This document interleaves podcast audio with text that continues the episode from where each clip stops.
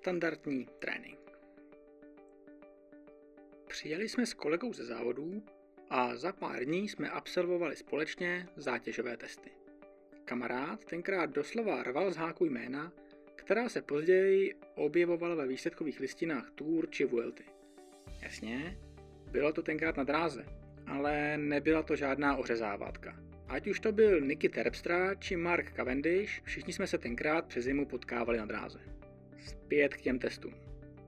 Ve slavním hodnocení se kamarádovi objevilo krásné slovní spojení. Výkonnost průměrného hobbycyklisty. To mě tenkrát velmi zarazilo. Byl to totiž v celku standardní test a tak nějak jsem čekal úplně jiný výsledek. K tomu standardnímu testování se ještě dostanu v budoucnu. Dnes to bude ale o standardním tréninku. Moje jméno je Marek Mixa a posloucháte podcast Pohledem trenéra. Budu rád za každý komentář či sdílení čehokoliv, co dávám online. Ať už je to tento audio podcast nebo videa na IGTV, ale samozřejmě i fotoreportáže z tréninků na Facebooku či Instagramu. Rozcestníkem a databází článků je samozřejmě blog pohledemtrenéra.cz. A teď už k tomu standardnímu tréninku. Nejdříve si řekněme, co to vlastně je a co tím myslím. Celý sport rozdělíme na sezónu a přípravné období. To vše si dál rozkouskujeme, protože tréninku chceme dát strukturu. No a pak to začne malinko drhnout. My jako cyklisté to máme standardně tak, že v říjnu máme volno, v listopadu pak první chodící soustředění. Přes zimu se snažíme chodit do posilovny a jak se blíží jaro, hurá do tepla. Tam najdeme nějaké objemy. Mnohdy se i pořádně rozávodíme, protože v tom teple to tak nějak jde samo. Ale to je kapitola jiná. Potom vletíme naplno do sezóny. Každý víkend jedeme na závody a tak nějak se prokoušeme vším tím závodním programem až do září.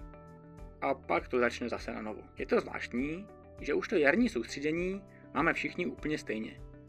I když někdo míří na Krušnoton v srpnu a někdo třeba na mistráky v červnu a někdo někam úplně jinam. Nedej bože, aby se ten horizont našeho cíle protáhl třeba i na dva roky. Často se stává, že v honbě za krátkodobým cílem obětujeme všechny cíle dlouhodobé a nebo si ty dlouhodobé cíle vlastně ani neřekneme. V nějaké fázi sezóny je také standardním řešením, že absolvujeme zátěžové testování.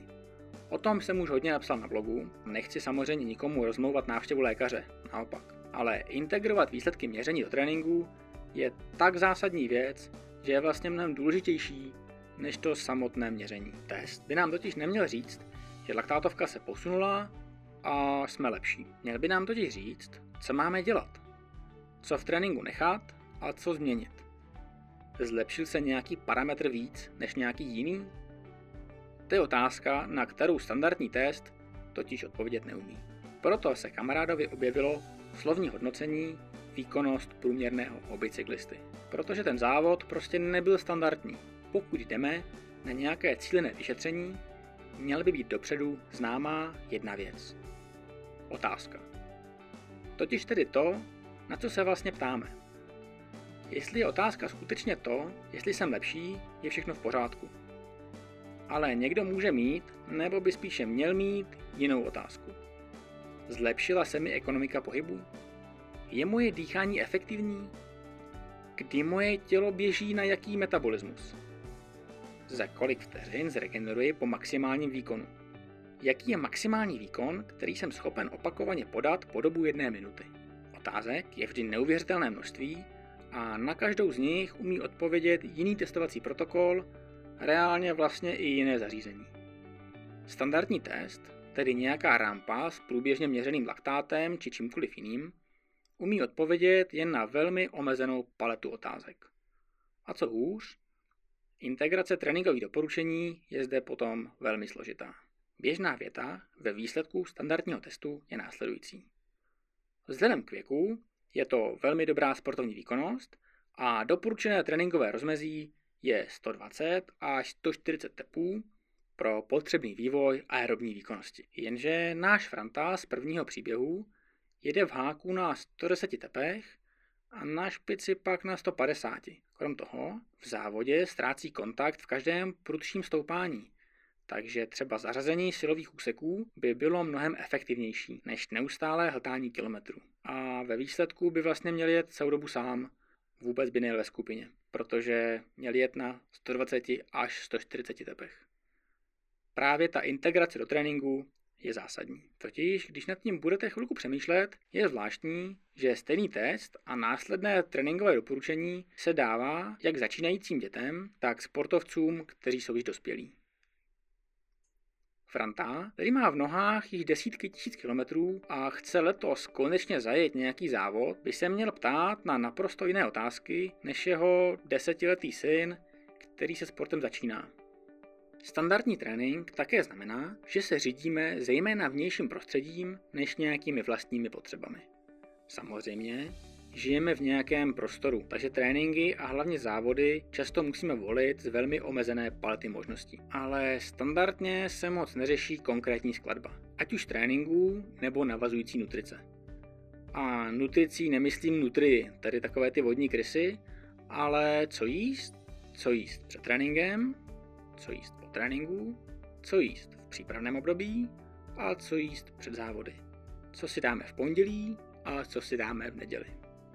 Co a jak trénovat a hlavně kdy to trénovat mít nějakou myšlenku a pomocí průběžného kontrolního měření zjišťovat, jestli jdeme stále správnou cestou a pracovat nejen na vlastním tréninku, ale i na jeho efektivitě. Protože efektivní trénink už právě nebude tím standardním řešením nabízeným pro všechny. Teď se na chvilku vrátíme k tomu původnímu testu. Ten test, který standardně zvedá zátěž a trvá nějakou dobu, prostě neobstál při hodnocení závodů, který má z hlediska výkonu tvar takového hřebenu. Z nějakého důvodu se pak tato křivka analyzuje pomocí dvou čísel. 2 a 4. Jsou to nějaké milimoly laktátů v krvi. Zaujala mě ale jedna věc. Totiž v přírodě se vlastně nikdy nevyskytují hezká čísla. Jen málo co je přesně 4. V reálném světě najdete fraktály, najdete variaci na Eulerovo číslo, najdete exponenciály nebo hyperboly, ale je skutečně výjimkou, když se nějaká hodnota mění lineárně. Na střední škole půlka třídy nechápala, co je to vlastně mol. Jsem si tím poměrně jistý, také jsem to úplně nechápal. A zrovna u téhle jednotky, popisující množství atomů ve vztahu k objemu krve, se příroda trefila přesně do dvojky a čtyřky.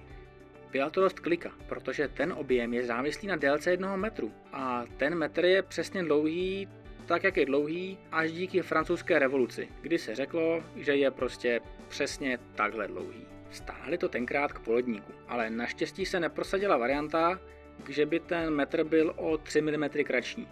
Takovou variantu představovalo svázání nikoli s poledníkem, ale s kivadlem. A hned by nám to nesadilo na tu dvojku a čtyřku. Úplně stejný problém s hezkými čísly má potom standardní trénink ve vztahu k desítkové soustavě. Když se budete ptát, proč jedete nějaký úsek o nějaké vzdálenosti tolikrát a tolikrát, tak to prostě vždy vychází z desítkové soustavy. Prostě to uděláme podle počtu prstů. Nebo to vychází právě z délky metru. Ale prakticky nikdy to nevychází z ničeho, co by bylo blízké našemu tělu. Takže úsek opakujeme pětkrát, jenom proto, že trenér má pět prstů.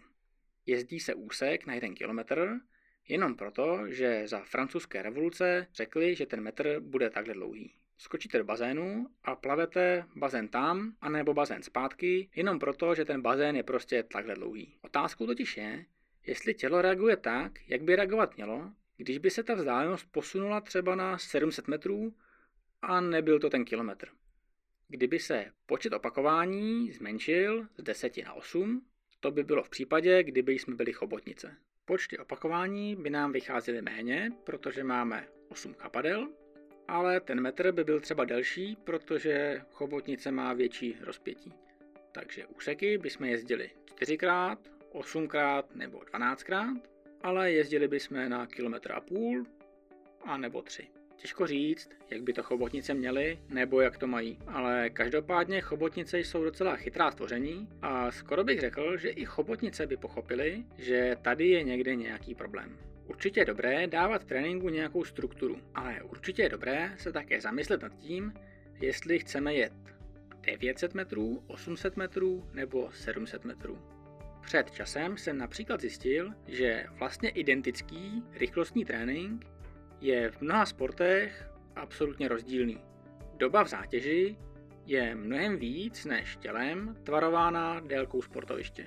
Čistě fyziologicky by neměl být rozdíl v žádném sportu, pokud máme za cíl například vyčerpat nějaké zásoby energie. Skutečností ale je, že plavci plavou podle délky bazénu, my jako cyklisté na dráze sportujeme podle délky dráhy, atleti běhají podle svého oválu a v mnoha dalších sportech to mají zase podle délky sportoviště. Fotbalista běhá přes hřiště na délku anebo na šířku a pokud dělám jakýkoliv jiný sport, schválně se zamyslete, jestli trénujete podle fyziologických požadavků vašeho těla anebo podle tvarů sportoviště. A ve finále tu vzdálenost nebo čas opakujeme tolikrát, kolik máme prstů. Díky všem těmto připomínkám se vlastně tolik rozmohl trénink podle wattmetru, nebo trénink s wattmetrem, protože přesně řeší tyto kolize, kdy nastavuje úroveň zatížení podle něčeho, co je skutečně měřitelné a netýká se to sportoviště a je to tělu mnohem bližší. Trénink s wattmetrem vlastně řeší jen kolize se selským rozumem, který jsem před chvilkou uváděl. Trénink musí dávat smysl. To je vlastně úplně jednoduchá myšlenka. Zásadní je, že na každé úrovni znalostí musí ten smysl dávat pořád. Je to stejné, jako když se učíte počítat. Nejdřív se naučíte sčítat jedničku s dvojkou a dvojku s trojkou, ve druhé třídě se už naučíte počítat až do 100, pak se naučíte, že jsou i záporná čísla, naučíte se i, že existují čísla jako 2,5 a 3,5 a na konci se dozvíte, že existují komplexní čísla, která mají imaginární složku, jsou vlastně dvourozměrná. Ale stále platí, že 1 a 1 jsou dvě, tedy ta první znalost, kterou jsme se učili vlastně už ve školce. Pojďme ale zpět k té efektivitě tréninku. Je to stejné, jako když v posilovně budete trénovat neustále čistě kruhový trénink. Na všech stanovištích si odcvičíte po 20 až 30 opakováních a budete takto cvičit stále dokola. Je bez pochyby jisté, že budete silnější a určitě i zdravější. Pokud ale budete mít nejslabší bicepsy a budete chtít na této slabině zapracovat, určitě vám k tomu leg press nepomůže. Platí to i na kole. V našem prvním příběhu jsme měli jednoho sportovce, který odpadal v kopci. A stejně jako u toho kruhového tréninku je velmi dobrým nápadem se na trénink této slabiny zaměřit. Celý trénink se pak stane určitě efektivnější. Každá strávená hodina přinese lepší užitek a nejen, že se budeme cítit lépe a budeme výkonnější, ale i do toho cíle se dostaneme dříve O zlepšení efektivity tréninku se budu bavit v jednom z následujících dílů s Jirkou Kaločem. S Jirkou rozebereme stravu, výživu, low carb a high carb, cyklování stravy a všechny možné varianty, jak kombinovat trénink s výživou. To je totiž naprosto zásadní věc, jak zlepšit právě tu zmíněnou efektivitu tréninku. A touto drobnou upoutávkou na další díl to tu dnes ukončíme. Budu rád za každou zpětnou vazbu, komentář na Facebooku či Instagramu a samozřejmě odběr na Spotify, Deezeru nebo kdekoliv jinde. Mějte se krásně a sportujte.